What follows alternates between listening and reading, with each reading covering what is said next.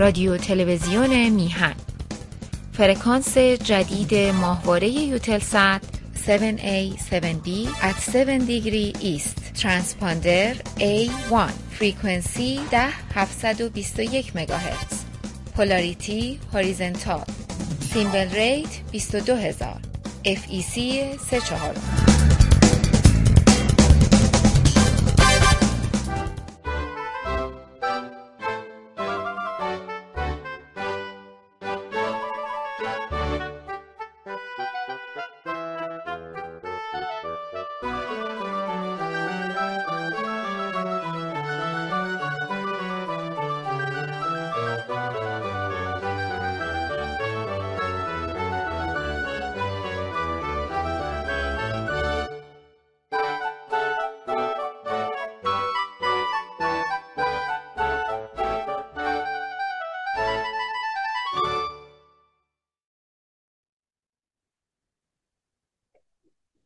بله چشم. با سلام و درود خدمت همیهنان گرامی و سلام و درود و تشکر و سپاس از هما خانم و آقای بهبهانی عزیز و تشکر بی پایان از, از این دو هموطن گرامی که این افتخار رو من میدن که یک بار دیگه با شما همیهنان عزیز رو در رو صحبت کنم. خدمت شما عزیزان عرض کنم که امروز سه شنبه سیزدهم تیر ماه هزار و چهارصد و دو و مطابق با چهارم جولای دو هزار و بیست و سه ششصد و شصت و چهارمین برنامه از آغاز چهاردهمین سال سری برنامه‌های بهداشت عمومی رو از رادیو تلویزیون میهن با شعار شروع برنامه که محبت را جهانی کنیم و محبت را از حیوانات بیاموزیم را به حضورتون تقدیم میکنم. خدمت شما عرض کنم که امروز فورت آف جولای روز استقلال آمریکاست و بنده به همه هموطنان عزیزی که در آمریکا هستند و همینطور آمریکایی هایی که اونا هم در آمریکا حتما هستند تبریک میگم روز استقلال رو. امیدوارم که روز خوبی برای همه جهانیان باشه. خدمت شما عرض کنم که این هفته ببخشید اینجا انقدر گرمه، یک کمی از جهنم کنک داره. چهار روز ما اینجا در اعلام کردن که چهار روز گرما و رطوبت شدید، رطوبت که خیلی زیاده. من یک رطوبتگیر پایین دارم یکی بالا، معمولا اینا رو هر دو روز یه دفعه خالی میکنم. الان طوری شده که روزی دو یا سه دفعه باید اینا رو خالی کرد، اینقدر رطوبت زیاده. و خدمت شما عرض کنم یک ایمیلی از یک بانوی هموطن افغانی دریافت کردم. حالا از کجا فهمیدم افغانیه؟ برای اینکه ایشون اسمشون فرشته نوشته بودن. ما به فارسی ایرانی میگیم فرشته، هموطنان افغانی ما میگن فرشته. حالا شاید بگید چرا من به افغانی میگم هموطن؟ تمام کسانی که فارسی حرف میزنن اینها همه ایرانی هستن، حتی اگر کشورشون الان به یه اسم دیگه ای شناخته میشه و برای من همه هموطن هست. این خانم نوشتن، سوال کردن پررنگ و ضخیم شدن پوست گردن چه هست و چه باید انجام شود؟ این خب ایشون رو به ایشون جواب خواهم داد. مسئله دیگه که میخواستم خدمت رو عرض کنم اینه که روز پنجشنبه آقای سعید بهبهانی عملیات عمل جراحی دارن و کیسه صفراشون عمل میکنن. از هموطنان خداباور استدعا دارن برای سلامتی و بهبود ایشون دعا کنند. از هموطنان خدا ناباور هم تقاضا دارم برای ایشون امواج مثبت بفرستم و خودم هم یک دعای کوچکی برای شفای ایشون میخونم. یا الهی، اسم که شفایی و ذکر که دوایی و قرب که رجایی و حب که مونسی و رحمتی که طبیبی و معینی به دنیا و آخرت و انکه انت الموتیون علیمون حکیم. خب حالا بریم سریع مطلب دیگه. خدمت شما عزیزان عرض کنم که روز دوشنبه نوزدهم تیر ماه در تقویم ایرانی نوشته در گذشت سید علی محمد باب، ولی در حقیقت در گذشت نیست، شهادت سالگرد شهادت حضرت باب که مختصری هم در این باره خدمت رو عرض می کنم تا بعد بریم سر مسائل دیگه. ماه جولای مصادف است با سالگرد شهادت حضرت باب در تبریز. حضرت باب که بنیانگذار دیانت بابی بود، مدت کوتاهی بعد از آنکه نظرات انقلابیش را اظهار کرد، دستگیر، زندانی، تبعید و تیرباران گردید. به همین مناسبت نگاهی به رسالت حضرت باب، محاکمه و شهادت ایشان می‌اندازیم. سید علی محمد ملقب به باب در سال هزار و هشتصد و چهل و چهار میلادی در شهر شیراز ادعای خود را مطرح نمود. این مدعیات خیلی زود سراسر ایران و حتی عراق را تحت تاثیر خود قرار داد. پیروان باب به صورت تصاعدی در مدت کوتاهی گسترش پیدا کردند، به حدی که علمای شیعه و سردمداران قاجار نمی توانستند این حرکت را نادیده بگیرند. حضرت باب نیز ابتدا زندانی و شکنجه شد و سپس چندین مرحله تبعید و در آخر به قلعه ماکو، دور افتاده ترین نقطه ایران، فرستاده شد. این زجر و تبعید و آزار نه در مدعیات باب تغییری ایجاد کرد و نه از شور و شوق پیروان باب کاست. معتقدان باب در تیره ترین دوره جهل اجتماعی و فرهنگی ایران بسیار نو و انقلابی بود و طبیعی است که با مخالفت و اعتراض و سوء ظن به این مدعیات نگریسته میشد. هر حرکتی که اندک رنگ و بوی تغییر داشت نوعی انقلاب تلقی میشد، تا چه رسد به نظرات انقلابی باب درباره حیات اجتماعی مردم. این معتقدات باب فقط محدود به تحولات اجتماعی از قبیل ضرورت حکومت شورایی و مشروطه و رجوع به آرای عمومی نبود که اسباب نگرانی شد. نظر باب در مورد امور دینی نیز مخالفت شدید روحانیت شیعه را در پی داشت. حضرت باب با ادعای قائمیت از یک سو و با نفی هر گونه طبقه روحانیت و مرجعیت از سوی دیگر با قدرت تمام رویاروی علمای شیعه ایستاد. اما مخالفت ها منحصر به این دو مطلب نبود.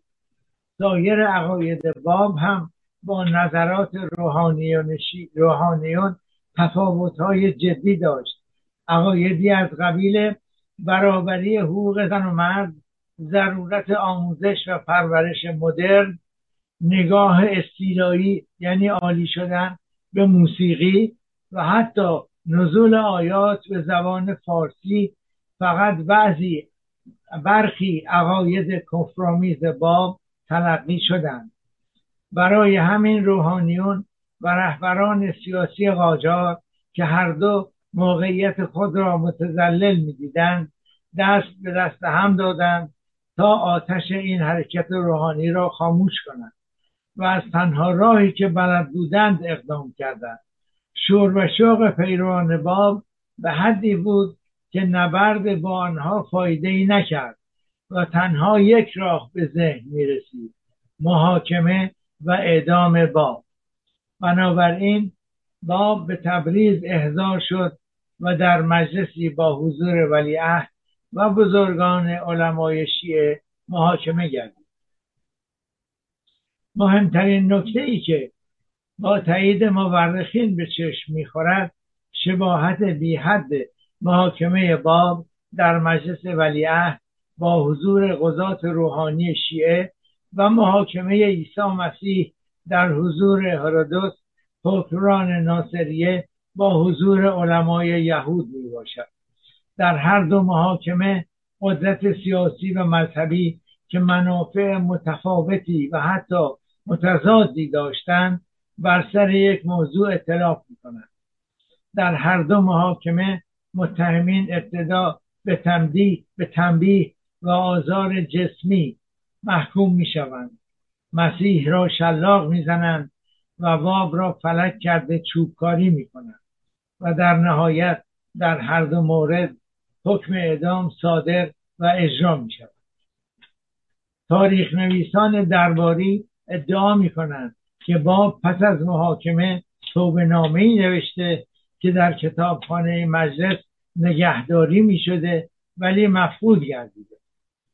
بابیان و بهائیان قویاً اصل وجود این توبه نامه را رد می کنند و معتقدند در صورت توبه باب علت اعدام وی چنین است. سرانجام در ماه جولای هزار و هشتصد و پنجاه سید باب تنها شش سال پس از اظهار مدعیاتش در سربازخانه تبریز به همراه یکی از پیروان فداییش به نام انیس تیرباران می شود. حکم اعدام باب به فتوا به فتوای علما و تنفیذ امیرکبیر در مرحله اجرا در می آید. مأمورین حکومتی جسد باب و انیس را در خندق بیرون شهر می اندازند تا طعمه حیوانات شوند. چند نفر از پیروان از جان گذشته باب این اجساد را شبانه بر می دارند و نهایتاً به فلسطین که در آن زمان تبعیدگاه بهائیان بود انتقال داده در شهر حیفا در دامنه کوه کرمل به خاک سپرده می شود. به هر حال بهائیان در طی دوره‌های مختلف مدفن باب را که آن را مقام اعلی می نامند تزیین و تکمیل کردند، به صورتی که امروز شامل ساختمان زیبا و ظریف با گنبدی طلایی و باغ‌های منظم در طول و عرض کوه کرمل می باشد. این مجموعه باغ‌ها که در بین ساکنان محلی به باغ‌های ایرانی معروفند در سال دو هزار و هشت در فهرست میراث جهانی یونسکو ببخشید ثبت شد. خب حالا بریم سر قسمت دیگر برنامه. در قسمت اول به سوال خانم فرشته جواب میدیم و در قسمت دوم با یک هموطن عزیز ایرانی که از دوستان دوستان گرامی بنده هم هستند و طی یک صحبت تلفنی ایشون گفتن که از هموروئید رنج میبرن و پزشکشون ایشون رو به یک جراح معرفی کرده تا اون جراح تصمیم بگیره که چه نوع, چه نوع جراحی برای ایشون در نظر گرفته خواهد شد. خب اینجا ببینیم ما مشکلی که اینجا داریم اینه که وقتی پزشک شما شما رو به یک پزشک متخصص معرفی میکنه خودش معرفی میکنه، نه اینکه به شما بگین. اولا شما نمیدونید اون پزشک کی هست تا وقتی که با شما تماس میگیره و ثانیا شما نمیدونید چه روزی به شما به شما وقت میده. بعضی وقتا بسته به تخصص پزشک و مشکل بیماری بعض وقت یک سال، بعض وقت شیش ماه، بعض وقت سه ماه طول میکشه. همسر من احتیاج به عمل جراحی کاتاراکت داشت برای هر دو تا چشمش. از روزی که معرفی کردنش به بیمارستان یک سال و نیم طول کشید تا هفته قبل بهش وقت دادن و هر دو تا چشمش رو با هم عوض کردن. اینه که در اول به سوال این, هم... این هموطن افغانی جواب میدم و بعد در برنامه درباره هموروئید برای اون هموطن ایرانی عرضی خدمت شما و ایشون عرض. برای این هموطن افغانی اگر ایشون یه عکس میفرستادن خیلی بهتر کمک میشه. در هر صورت در این برنامه من نه تشخیص میدم و نه دارو تجویز میکنم.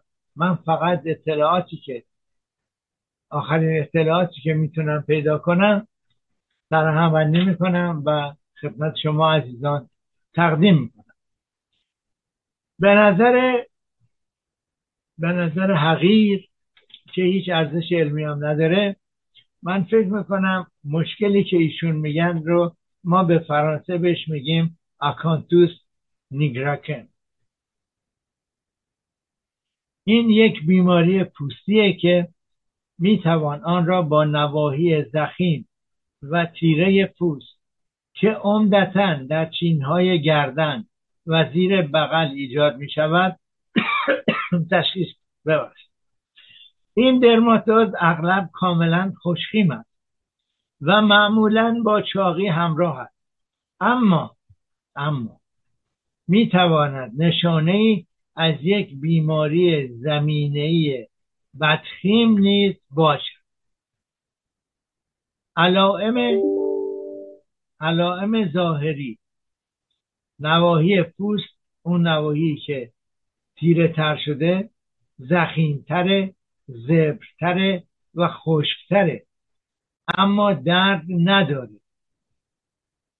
رنگ آنها بر اثر هایپرپیگمنتاسیون یا هیپرپیگمنتاسیون یعنی افزایش ملانین و ضخیم شدن پوست در اثر هایپرکراتوز هایپرکراتوز یعنی کراتین شدن پوسته. امکان داره که یک برجستگی های زگیل مانند هم در اونجا تولید بشه. این لکه های پوستی میتونند در تمام قسمت های بدن ظاهر بشن، اما ترجیحاً در شین های پوست، در سطح گردن، زیر بغل، کشاله ران و قسمت های تناسلی مقعدی رو تحت تاثیر قرار میده. آنها خیلی کمتر روی زانوها، آرنجها، سینه ها و ناف هم میتونن دیده بشن. یک تشخیص دقیق باید بیماری آدیسون را که باعث ایجاد لکه های مشابه میشود را رد کنه. منشأ بیماری: محققان بر این باورند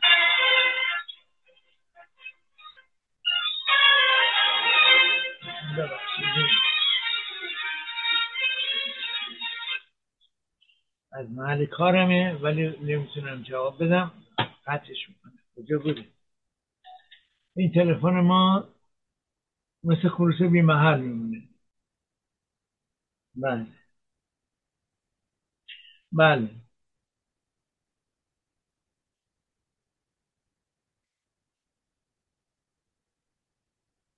آه بله بله. خب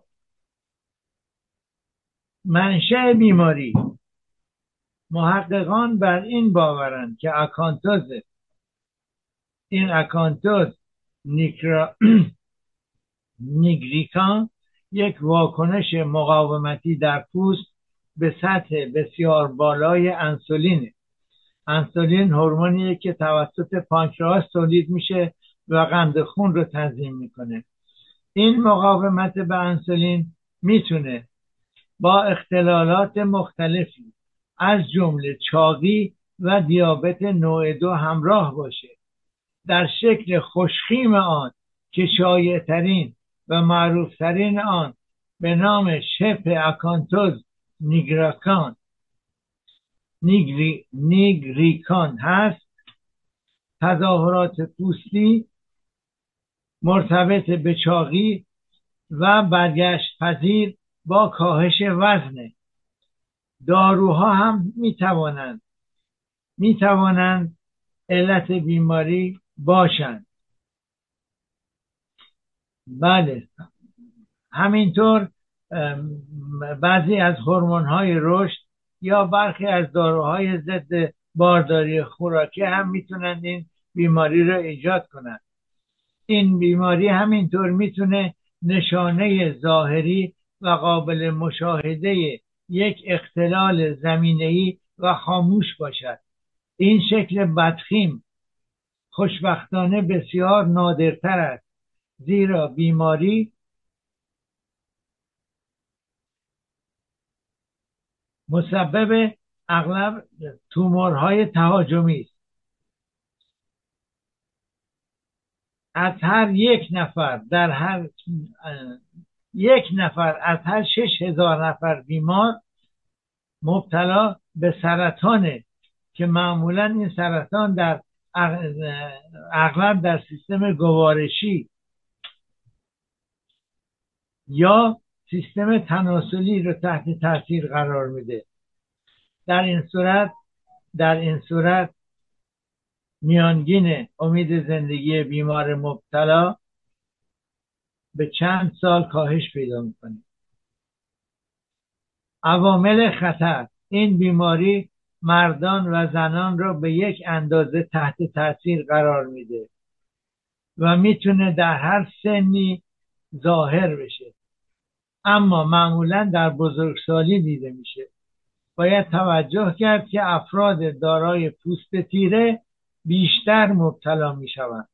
بنابراین شیوع بیماری در سفید پوستان بین نیم تا یک درصد و در بین سیاه پوستان سیزده درصده. این تظاهرات پوستی در حدود نیمی از بزرگسالان مبتلا به چاقی شدید رو آلوده میکنه. بیماری مصری نیست ولی موارد خانوادگی دیده شده و همینطور شخص بیمار میتونه پنجاه درصد بیماری رو به فرزندان خودش چه دختر و چه پسر انتقال بده. پیشگیری و درمان بیماری علامت هشدار دهنده دیابته. یه دیابته وقتی که سطح انسولین خون رو با یک رژیم غذایی مناسب کاهش بدیم، مخصوصا هنگامی که یک ناحیه پوست تیره و ضخیم ظاهر شد، باید حتما با پزشک و صد درصد از طریق پزشک به یک متخصص پوست مراجعه کرد. حتی حتی در فرضی که این مسئله ظاهر شده و اون شخص نه اضافه وزن داره نه دیابت داره، و حتما باید آزمایشات دقیق انجام بشه به دو دلیل. یکی این که بیماری آدیسون رد بشه و یکی هم این که یک بیماری زمینه‌ای یا یک با یک سرطانی همراه نیست.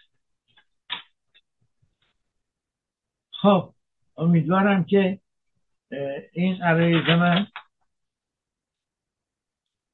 برای این هموطن عزیز افغانی مفید واقع شده باشه. بس الان متوجه شدم که من چک نویسه مطلب رو براتون خوندم، پاک نویسشو که کرده بودم. یک کمی دیدیم بعضی وقتا یک به قول شاعرها سکته مریح داشت، امروز یه پاکنویسی شروع شدم که نه رو چک, چک نویسی شدم. خب حالا بریم بریم خدمت بیماری دوم برای این هموطن عزیزم. به قول اون کتاب علیه حیوانات هم که میگفتش که همه با هم برابرن ولی بعضیا بیشتر برابرن. الان برای من همه هموطنان عزیز هستن، ولی خب اونایی که میشناسمشون بیشتر هستن. بله. هموروئید هموروئید مربوط به التهاب و گشاد شدن بیش از حد سیاه رگ های هموروئیدی. حدود یک نفر از هر دو بزرگسال بالای پنجاه سال به هموروئید مبتلا هستند. یبوست، بارداری و از دست دادن تونوس بافت با افزایش سن از دلایل اصلی هستند. در خانم های باردار عوامل بواسیر معمولاً پس از زایمان از بین میرن. حالا این هموروئید چی هست؟ یه کمی اول گفتیم ولی اینجا بهتر شد. هموروئید وریدها یعنی سیاه رگهای متسع شده ای هستند که در مغرب یا رکتوم ایجاد می شود. طبیعی است که سیاه رگهای ناحیه مغرب در حین اجابت مزاج کمی متورم شود. برخلاف وریدهای طبیعی، هموروئید وریدهایی که دچار هموروئید هستند به طور, به طور دائم گشاد میمانند. علائم گاه به گاه و به راحتی قابل تشخیص هستند. خارش در نزدیکی مغز، ناراحتی در هنگام نشستن، خونریزی هنگام اجابت مزاج، معمولاً حملات هموروئید هم معمولاً حمله هموروئید چند روز طول میکشه و سپس علائم فروکش میکنه. اکثر افرادی که از هموروئید رنج میبرند با درمانهای خانگی مختلف و در صورت لزوم با داروهای بدون نسخه علائم خود را تسکین میدهند. با اینها گاهی اوقات هموروئید باعث درد مداوم یا ناراحتی تقریبا دائمی می شود. در این موارد ممکن است درمان دارویی در نظر گرفته شود. هموروئید داخلی یا هموروئید خارجی. بله. هموروئید خارجی هموروئیدیه که در زیر پوست در دهانه مقعد ظاهر میشه و میتونه باعث تورم در این ناحیه بشه. آنها نسبت به هموروئید داخلی حساستر هستند، زیرا رشته های عصبی حسی بیشتری در اون مناطق وجود داره.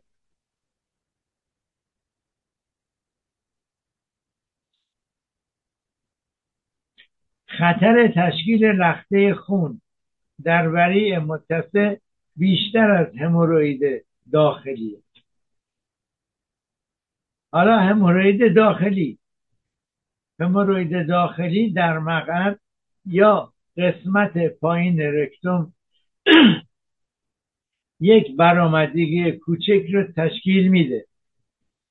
آنها بر اثر مرحله توسعه طبقه بندی میشوند. اگر کاری برای کند کردن رشد آنها انجام نشود، تمایل دارند از یک درجه به درجه دیگر پیشرفت کنند. درجه اول هموروئید در داخل مقعد باقی میماند. درجه دوم بواسیر هنگام اجابت مزاج از مقعد خارج می شود و با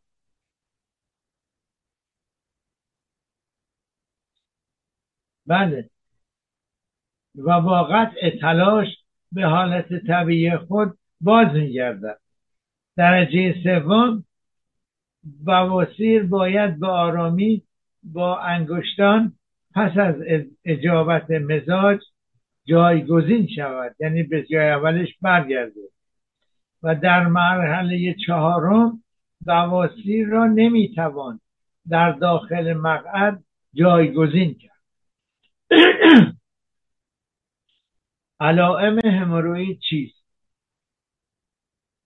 بواسیر تظاهراتی مانند سوزش، خارش یا ناراحتی در ناحیه مقعد، خونریزی و درد خفیف هنگام دفع مدفوع، احساس تورم در داخل راسوده، ترشح مخاط از مقعد، خروج برآمدگی های حساس از ناحیه مقعد. و در مورد هموروئید داخلی درجه دو، سه یا چهار که این میزنه بیرون. چه کسانی در معرض خطر هستند؟ افراد در معرض خطر ابتلا به هموروئید عبارتند: اول، افرادی که یکی از بستگان نزدیکشان مبتلا به هموروئید است. دوم، خانم های باردار.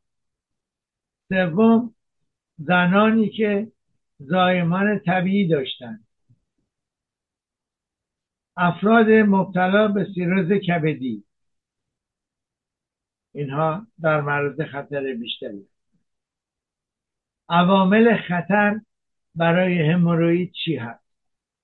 عوامل خطر ابتلا به هموروئید عبارتند از به طور منظم از یبوست یا اسهال رنج بردن، از چاقی رنج بردن، نشستن طولانی مدت روی صندلی توالت،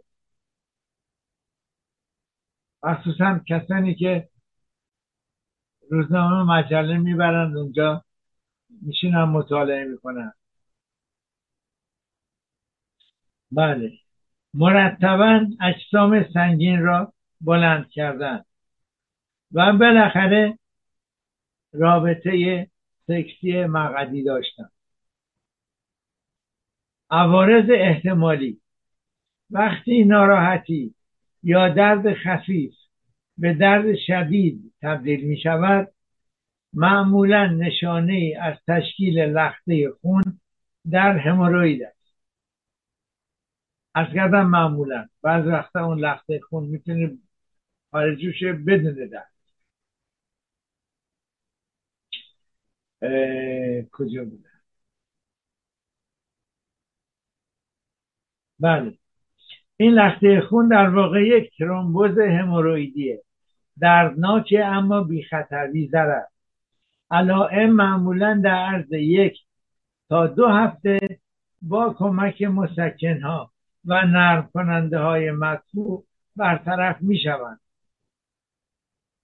پس از برطرف شدن لخته در موارد هموروئید خارجی، تورم کوچک و بدون درد در مقعد ایجاد می شود که به آن ماریسک می گویند.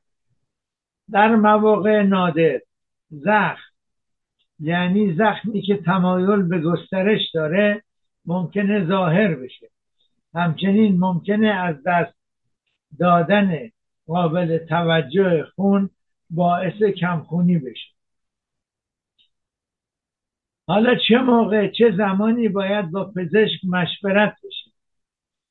در صورت بروز بواسیر و خونریزی مقعدی توصیه میشه بدون معطلی با پزشک مشورت کنید، حتی اگر خیلی شدید نباشید. چرا؟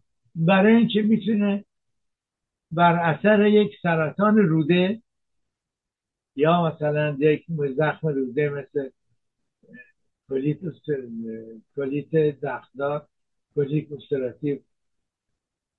پس بلافاصله باید با پزشک مشورت بشه. در صورت بروز بواسیر و خونریزی مقعدی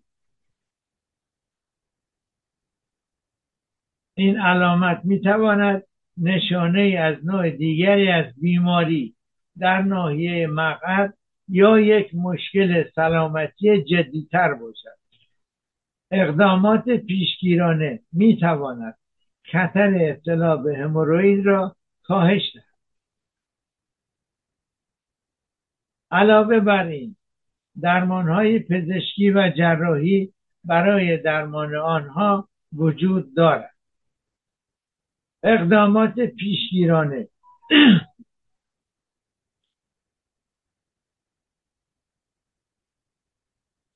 برای جلوگیری از تشکیل هموروئید باید به تدریج میزان فیبر را در رژیم‌های غذایی خود افزایش دهید. این بهترین پیشگیری ممکن است. میوه‌ها، سبزیجات، غلات و نان‌های سبوسدار منابع عالی فیبر هستند. بهتر است آنها را به تدریج در رژیم غذایی بگنجانید. این فیبرها مصفور را نرم می‌کند و حجم آن را افزایش می‌دهد که دفع آن را تسهیل می‌کند. توجه: باید صبور باشید. بهبودی در عرض چند هفته رخ می‌دهد. در مورد هموروئید ضروریه که در طول روز آب و مایعات دیگر بنوشید. برای خوردن صبح صبحانه وقت بگذارید، یعنی صبحانه‌تون رو، غذا رو با آرامی بجوید و سریع در عرض دو دقیقه یک یک کرواسان با شیکاکائو نخورید را بیفتید، یا مثلا یه لقمه پنیر یا مثلا یه تخم مرغ رو خورید به نیمه جویده قورت بدین با یه چای، بعد را بیفتین برین سر کارتین. صبحانه‌تون رو طولانی کنین، یعنی به آرامی بجوین، به تدریج بخورین، یه مدت طولانی طول بکشید، صبحانه طول بکشید. چرا؟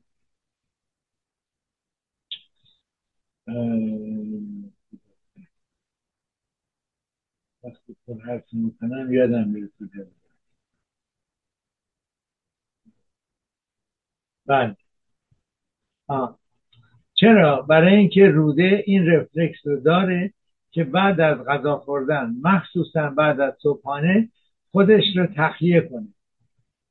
ورزش بدنی منظم توصیه میشه.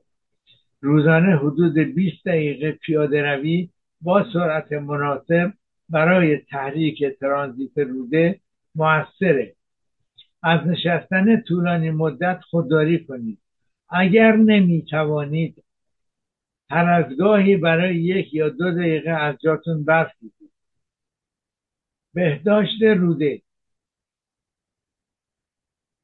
دفع منظم داشته باشید. مهم این است که در صورت نیاز زمان اجابت مزاج را به تأخیر نیندازید. البته بعض وقتا نمیشه. بعض وقتا شما باید دو ساعت سه ساعت رانندگی کنید، چاره دیگه ای ندارید، جایی هم وسط راه نیست. بله.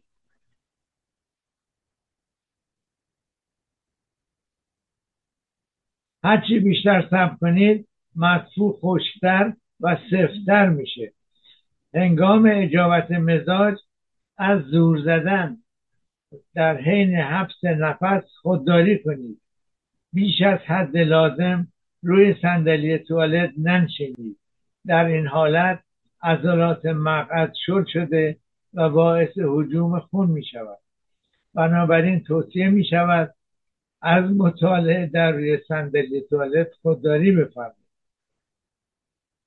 برای جلوگیری از عود و در صورت عود بیماری، مصرف مکمل‌های فیبردار مانند پسیلیوم.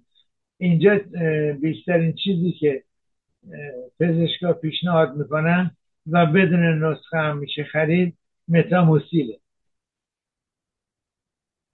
البته انواع دیگری هم وجود داره به اسم فیبروپیور یا یا مثلا فیبراماکس. اینا رو میتونین بدون نسخه از داروخانه تهیه کنین. اون متصدی داروخانه ما اینجا بهش میگیم فارماسیان. در استان کبک معمولا اونایی که در داروخانه هستن تیتر دکتر ندارن، ولی برای اینکه در بیمارستان داروخانه بیمارستان کار کنن بعد یک سال اضافه بکنن و اونها تیتر دکتر دارن. از اون متصدی داروخانه اون کمکتون میکنه. بله، انواع دیگری هم هست.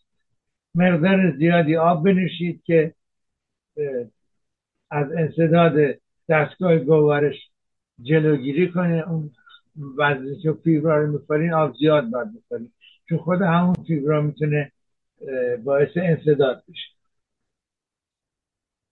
بله، و مهمترین چیز اینه که یک زندگی سالم داشته باشید. زندگی سالم، غذای خوب بخورید. غذای خوب منظورم اینه که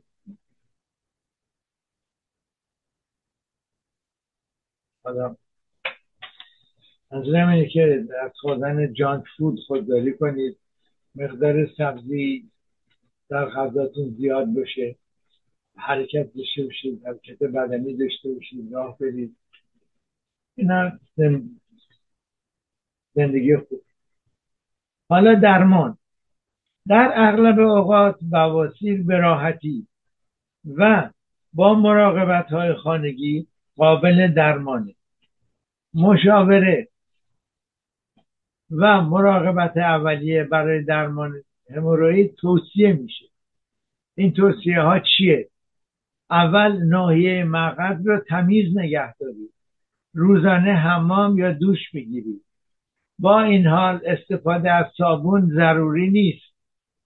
برای اجابت مزاج به آر...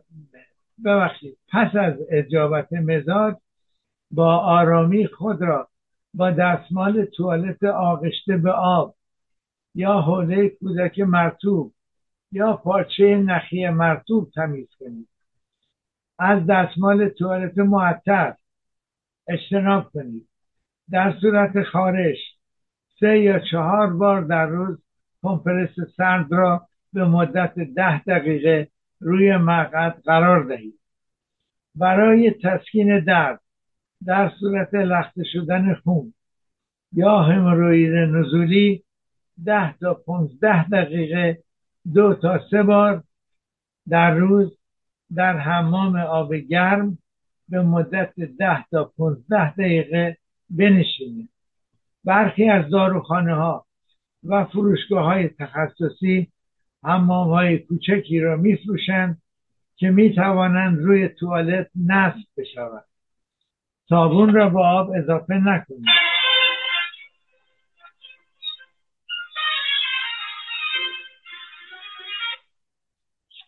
ببخشید میخوام خروسی بی محله من. به آرامی خشک کنید و از یک پودر بدون عطر مانند نشاسته ذرت یا پودر ضد قارچ برای خشک نگه داشتن پوست استفاده کنید. لباس زیر نخی بپوشید. نه. حالا دید اینجا جواب نمیدیم، زنگ زد به منزش. بعد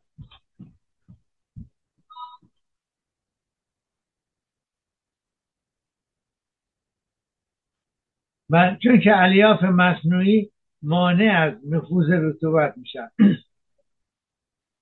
یعنی نمیذاره خود را به راحتی خشک بشه.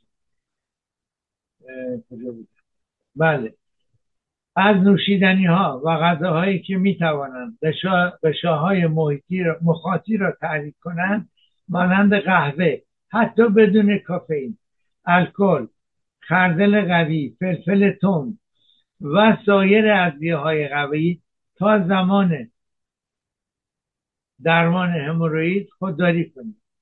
از بلند کردن اجسام سنگین خودداری کنید، زیرا این کار باعث افزایش فشار در رگ‌ها میشه. داروها: برای تسکین خارش می توانید از محصولات بدون نسخه مانند یک پماد، یک کرم، یک شیاف از داروخانه تهیه کنید. این محصولات معمولا این, اکس... این محصولات حاوی هیدروکورتیزون یا بنزوکائین هستند. یک داروی دیگری هست که بهش میگن پرپاراسیون هاش، که اینها محصولات تخصصی دیگری هستند که از روغن، اینا کورتیزون و بنزوکائین ندارن، بلکه حاوی روغن کبد کوسه ماهی هستند. این محصولات تاثیر کمی بر درد دارند. اگر درد آزاردهنده یا شدید دارید، میتوان آن را با یک داروی مسکن خوراکی مانند پاراستامول تسکین داد. پاراستامول اینجا ما بهش میگیم تایلنول، به انگلیسیش تیلنول به پاراستامول. همچنین میتوانید از یک مسکن موضعی استفاده کنید، یعنی به صورت موضعی استفاده بشه. برخی از اونها رو بدون نسخه از داروخانه میتونید بخرید. به عنوان مثال داروهای بی‌حسی که توش چیز داره، لینوکائین داره، مثل کرم املا یا کرم ماکسیلن و همینطور نیتروگلیسرین یا یک کرم دیگه ای که بهش میگن میفدیپین. اینا رو بدون نسخه میشه تهیه کرد که اینا کمک میکنه فشار در رگ‌ها کم بشه و درد کاهش پیدا کنه. هشدارها و منو موارد منع مصرف: هیچ وقت از محصولات دارویی که هیدروکورتیزون یا بنزوکائین دارند بیشتر از یک هفته استفاده نکنید، مگر اینکه پزشک شما اون رو توصیه کرده باشه. علاوه بر این، در صورت عفونت موضعی از استفاده از اونها خودداری کنید. و همینطور همینطور در صورت درد شدید از مصرف ادویل یا مترن، یعنی ایبوپروفن ایبو ایبوپروفن خودداری کنید. آسپرین میتونه خونریزی رو شدیدتر کنه. از داروهایی که از مشتقات از تریاک و مشتقات تریاک تهیه شدن و داروهایی که کدئین دارن، مثل بسیاری از داروهای سرکوب کننده سرفه خودداری کنید زیرا میتونن باعث یبوست بشن. درمان هموروید داخلی: اگر علائم ادامه یابد و کیفیت زندگی را مختل کند، ممکن است یک یا چند مداخله زیر در نظر گرفته شود.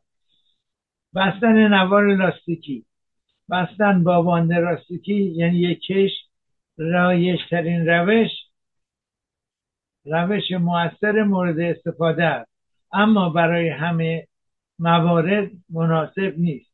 با استفاده از یک دستگاه، یک نوار الاستیکی کوچک در پایه وری متسع قرار میگیره، بنابراین گردش خون متسع میشه، من گردش خون مسدود میشه، هموروئید کوچیک میشه و سپس از بین میره.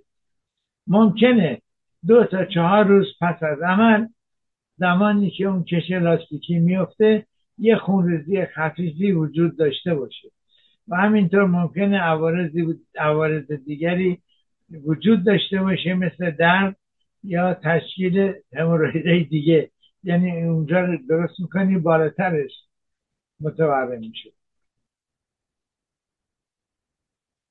بله، و امکان امکان ایجاد عفونت هم هست. این بواسیر رو میشه با گرما از بین برد و همینطور میشه از با جریان الکتریسیته الکتریسیته اون رو اون رو سوزون. یا اسکلروتراپی کرد. اسکلروتراپی تزریق یک ماده شیمیایی به پایه هموروید که باعث سفت شدن و سپس کوچک شدن و از بین رفتن اون میشه. همورویدکتومی. پزشکان معمولا تنها زمانی به همورویدکتومی که یک روش جراحی متوسل میشن که هموروید بزرگ باشه یا سایر درمانهای ممکن مؤثر نبودن. این عمل تحت بیهوشی کامل یا اپیدورال انجام میشه و شامل برداشتن بخشی از بافتهایی است که بواسیر در آن قرار دارند. این روش رادیکالتر از روش‌های قبلی است و خطر عضو را کاهش می‌دهد، اما نیاز به بهبودی طولانی‌تری دارد. درمان هموروید خارجی. درد حاد ناشی از هموروید خارجی ترومبوز شده، یعنی در آن لخته خون ایجاد شده، با جراحی تحت, تحت بی‌حسی موضعی قابل تسکینه. ناحیه کوچکی از پوست اطراف مقعد از جمله سیاه‌رگ‌های آسیب دیده برداشته میشه. این امر این امر خطر اوج عود خطر عود را کاهش میده. افراد کمی از آن استفاده میکنند زیرا راه حل‌های دیگر معمولا مؤثر هستند. در این روش باید ظرف هفتاد و دو ساعت پس از شروع علائم انجام شود. متعاقباً ناراحتی ناشی از جراحی ممکن است از تسکین آن بیشتر باشد.